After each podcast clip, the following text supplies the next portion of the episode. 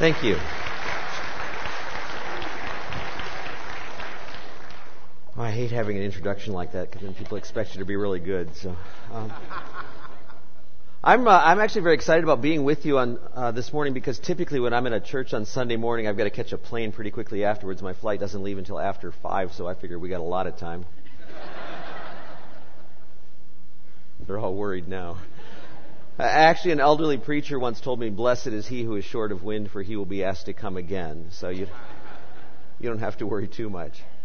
Let's pray. Father, we ask that right now in this time together, as we look at your word, God, we ask that you would speak to our hearts by your word and by your spirit. Lord, implant in us the things that we need to more fully understand to accomplish your plans and your purposes for us. And God, we thank you that you'll do that because you're so very faithful. We ask it in the blessed name of Jesus, our Redeemer. Amen. Amen. I want to talk to you this morning about worshiping God in the hard times. Uh, it seems pretty obvious to me that all of us either have or and or at some time will walk through some difficult times. And those may vary in intensity depending on the person and the situation, but we're all going to face some difficulties in life. And I want to talk to us about worshiping God in the midst of those things. And I want to begin by contrasting in Scripture, from Scripture, two different reactions to the same scenario. Uh, I want to turn our attention to the Babylonian captivity. Uh, but I'm going to kind of set this up with a little historical background. Anytime in history of the world, whenever one nation would come in and conquer another country, uh, another nation, another people, uh, what would happen is many of the conquered people would be taken back to the land of the conquerors, and they were made slaves. Now, some of the some of the brightest and the best might have been put into advisory positions, but most were simply made slaves. And we don't need to look very far into history at all, just to, into our own nation's history, to understand what the lot of slaves was like whatever somebody else didn't want to do, the most difficult jobs possible, the most grueling things, those were the ones that were given to the slaves. And along with that physical labor, when one nation would conquer another nation, besides the, the, the manual labor, the tasks, there was also a, a, a belittling, uh, an ongoing ridicule. After all, they, they, they wanted the people who had lost the battle to know they were the losers. And so they let them know through their words. So not only were they physically tried, but they were verbally tried over and over again. And so that's kind of the background to the Babylonian captivity. It was around just prior to, depending on what historian you look like, look at, uh, just prior to 600 BC, that the Babylonians came in and took over the southern kingdom of Israel. The people were taken off into slavery back to Babylon. Now, some of the most well educated, you remember Daniel and Shadrach and Meshach and Abednego, were put into positions of, of giving advice but most were simply made slaves. And it didn't matter what they did before. They could have been they could have been a farmer, they could have been a shopkeeper, could have been a new mother, It didn't make any difference. One day you're doing whatever it is that you're doing, the next day you're a slave. Imagine, if you will, such a scenario. Whatever it is that you do in life, you're doing that. And the next day, you're someone's slave. And you now have to do whatever they tell you to do. What's your reaction? Are you sure that God is mad at you? Are you mad at Him? And can you, in the midst of such a scenario, still worship God? Those were the same questions I believe that the Israelites had to grapple with in their own lives. And it is against that backdrop that Psalm 137 was written. By the waters of Babylon, there we sat down and wept when we remembered Zion. It's exactly what we're talking about. They've been taken into captivity. They're remembering, they're in Babylon, they're remembering what it was like back in Israel. On the willows there we hung up our lyres. They have in a, a symbol of resignation taken their musical instruments, their instruments of worship, and hung them up on the trees. We're not going to need these any longer. For there our captors required of us songs, and our tormentors mirth, saying, Sing us one of the songs of Zion. That mental torture, if you will. Can't you hear the, the Babylonians at that point? Hey, Israelites, why don't you, why don't you sing us one of those songs that we've heard so much about? One of those songs about your, your God. What would you do? How would you react to that situation? The very next verse tells us the reaction of the Israelites, and I think, honestly, this verse needs to be read with somewhat of a whine in it. How shall we sing the Lord's song in a foreign land? I mean, can't you hear it? They gave up. They didn't do it. Could I suggest that that's exactly what they should have done? They should have taken those instruments off of those trees, and they should have right then and there lifted their voices in a song of joy to their God. Oh, it may not have changed the outward situation, but it would have changed their hearts. And that, my friend, would have changed everything. But they didn't. Instead, they left those instruments hanging on those trees. What a shame.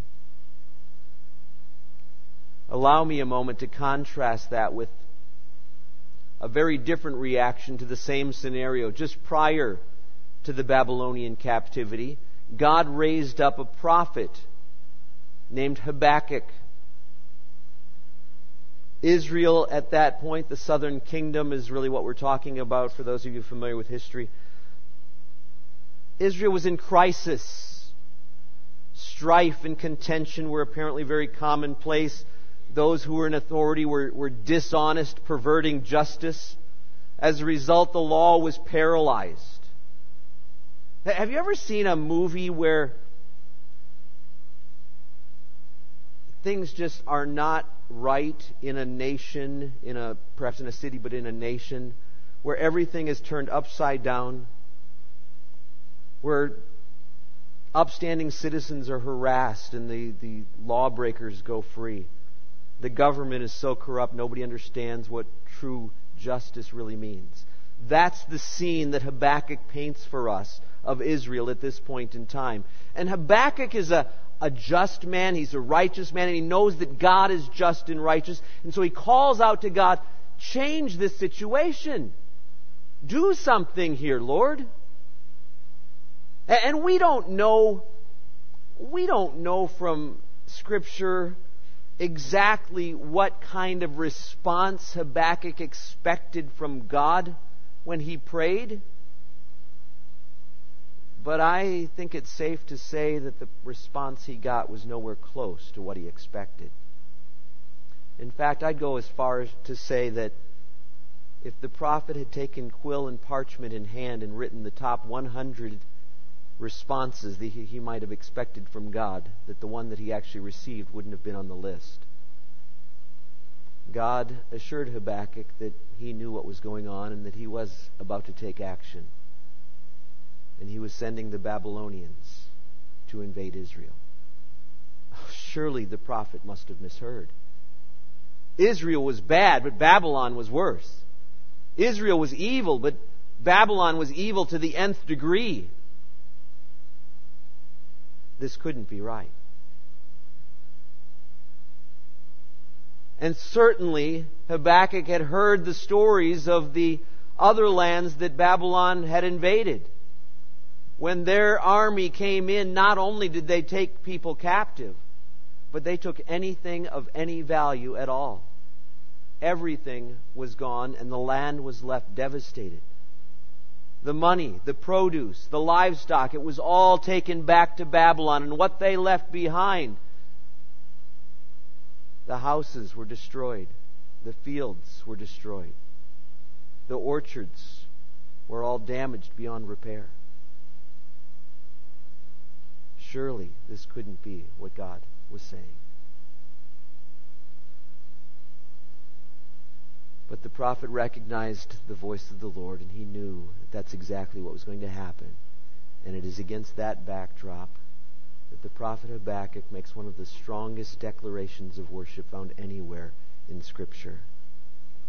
Habakkuk chapter 3, verses 17 and 18. Though the fig tree should not blossom, nor fruit be on the vines, the produce of the olive fail, and the fields yield no food, the flocks be cut off from the fold, and there be no herd in the stalls, yet I will rejoice in the Lord, I will take joy in the God of my salvation.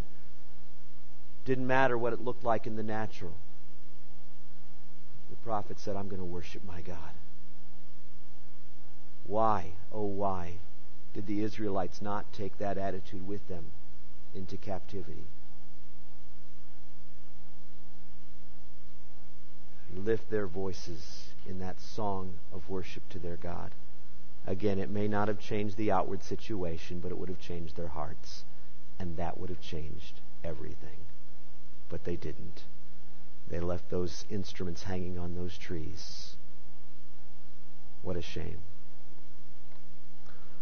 Author and poet Evelyn Gunter said this A cold November wind blew lazy snowflakes across the cemetery.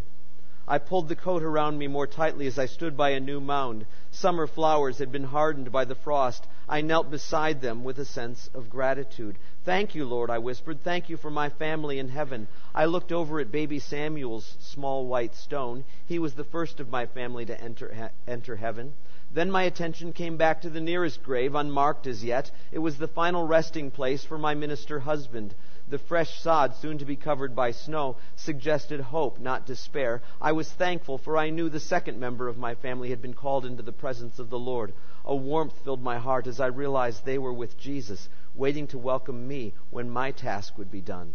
I had a new sense of rejoicing in the blessed hope. Can you imagine such a scenario? Kneeling in a cemetery, looking at the grave of your departed infant and your recently departed spouse and rejoicing in the blessed hope? That seems so backward to the way that we normally think. And yet I think Evelyn Gunter understood something that we so often fail to recognize. That regardless of what's going on, that we can still worship God. He is still loving. He is still merciful. He is still in control. The Old Testament, Job was a righteous and prosperous man with a large family, and in an instant it was all gone. What happened? Job fell on the ground and worshiped. And he said, The Lord gave, and the Lord has taken away. Blessed be the name of the Lord. Even in the midst of that difficult situation, Job worshiped his God. In his introduction to the book of Job in the message translation of the Bible, Eugene Peterson said this Perhaps the greatest mystery in suffering is how it can bring a person into the presence of God in a state of worship, full of wonder, love, and praise. Suffering does not inevitably do that, but it does it far more often than we would expect. You see, the reality is that whenever you and I are faced with a tragic situation in our lives, we can allow that thing to push us away from God or we can allow it to propel us toward Him.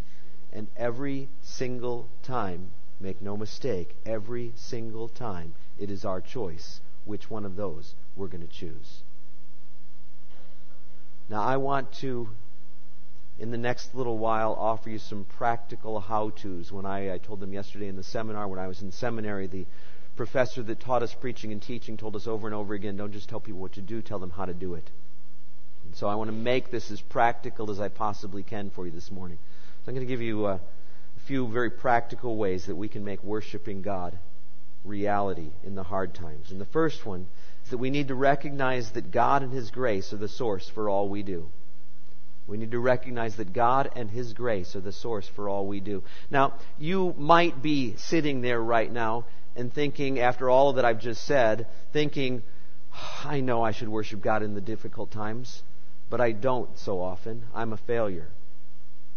And if I was politically correct, I would come alongside you in the midst of that scenario and put my arm around and say, oh, there, there, it's okay. But I've never gotten the hang of being politically correct. So rather than doing that, I would have to agree with you and say, You're right, you are a failure. But so am I.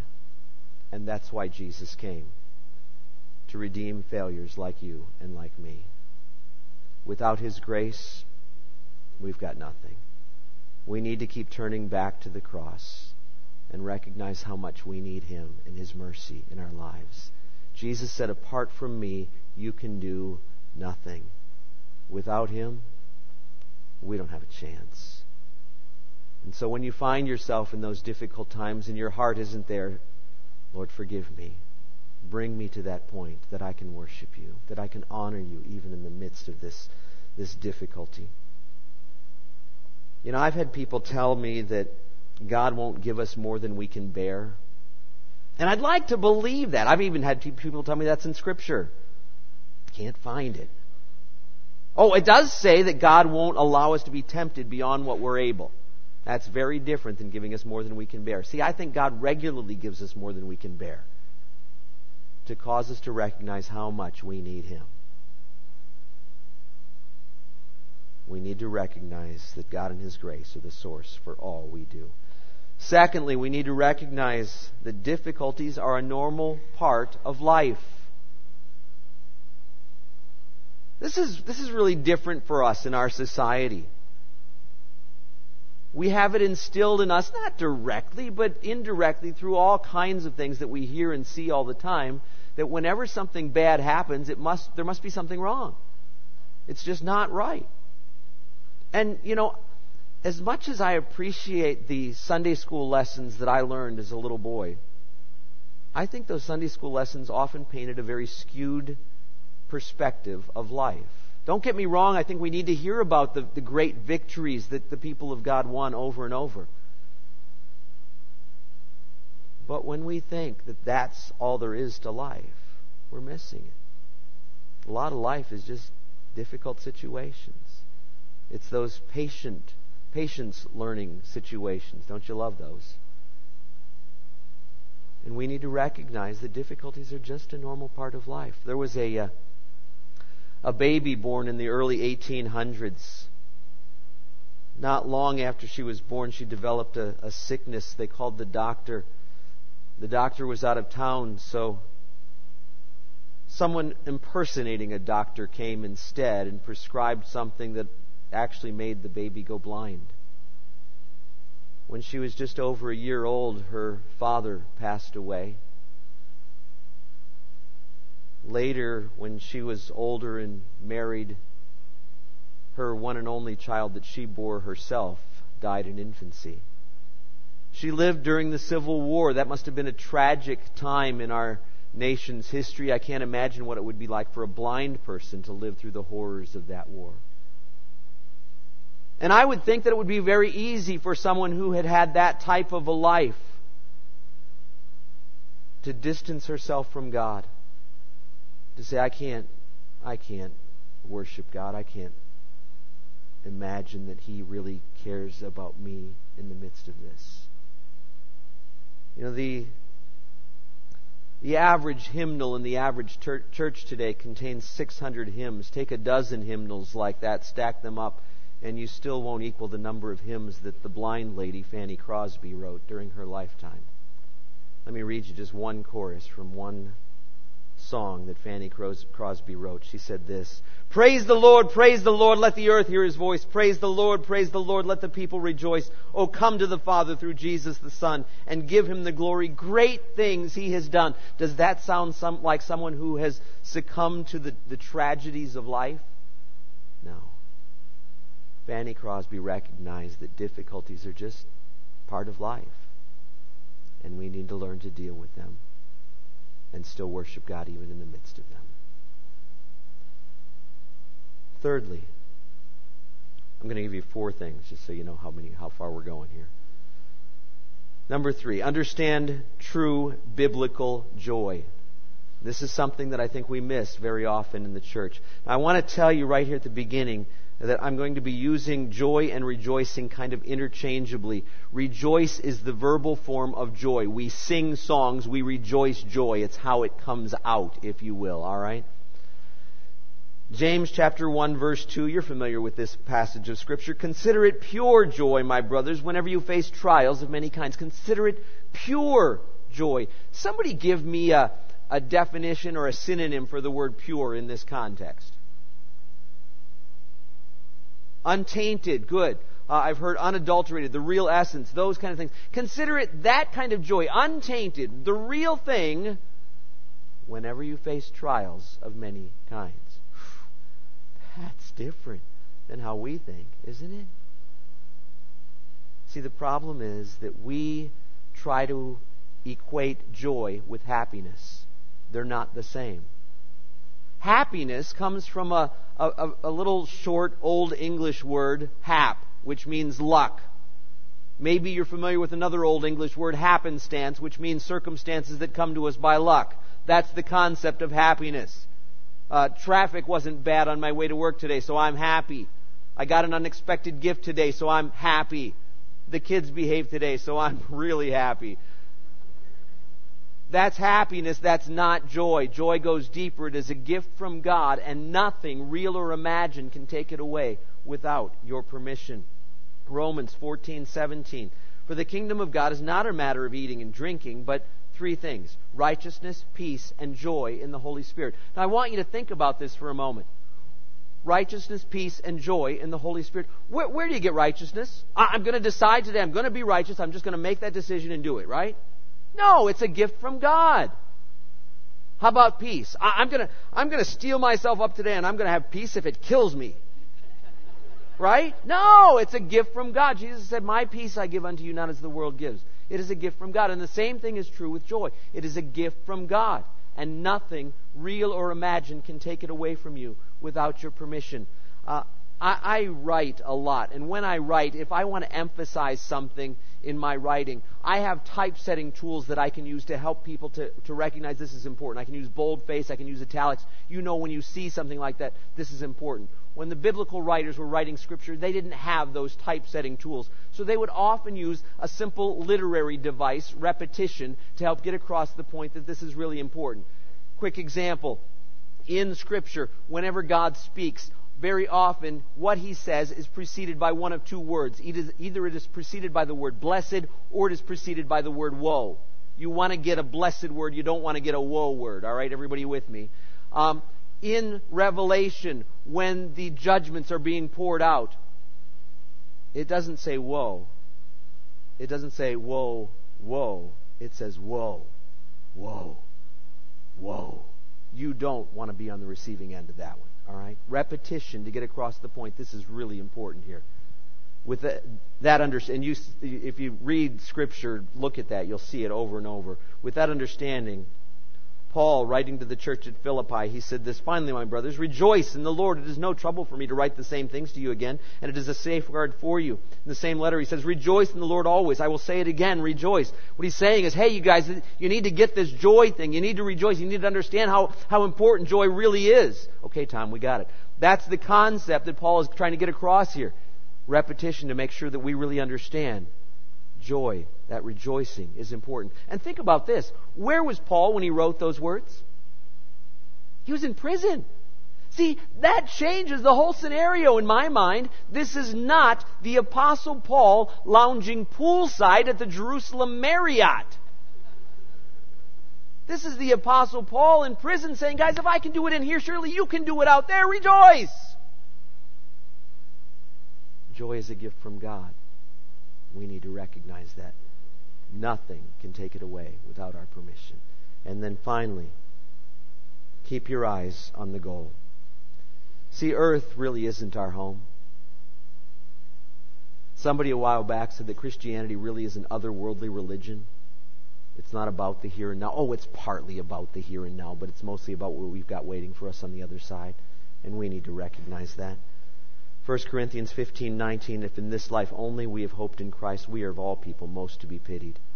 It's not about the here and now. Our citizenship scripture says is in heaven. I've got a green card to work for a little while here but that's it. My real home is on the other side and I need to recognize that. Do you remember do you remember when Jesus sent out the 70? And they came back and they were just so excited because of the miracles that they had seen. And I don't know what they saw, but it doesn't give us all of the specifics, but they must have seen some amazing things. They, they were rejoicing when they came back. But do you remember what Jesus said to them? Nevertheless, do not rejoice in this, that the spirits are subject to you, but rejoice that your names are written in heaven. As much as those miracle kind of things are exciting, the real joy is that our names are written in heaven, that we're going to spend eternity with God.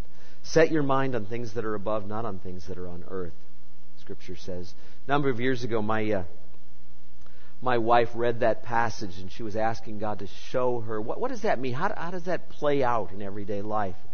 When she asked God that, we happened to be in the middle of a major remodeling project at our home. Actually, we were putting an addition onto the home, and there was a, a, a sheet of clear plastic separating the uh, existing structure from the new uh, addition. And any of you that have ever gone through that process, you know that that piece of clear plastic is only there for looks.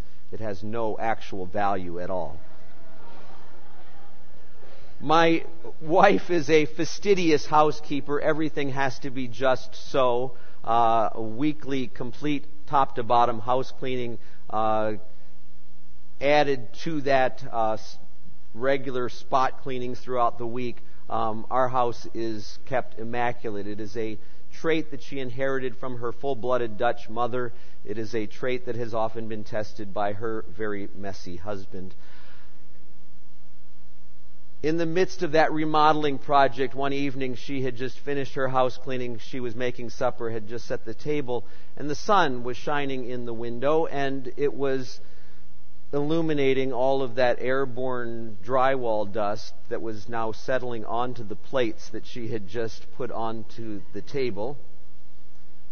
And rather than getting upset about it, instead she chose to look out through that clear plastic and imagine what it was going to be like when it was all finished. And imagine what a blessing that was going to be for our family.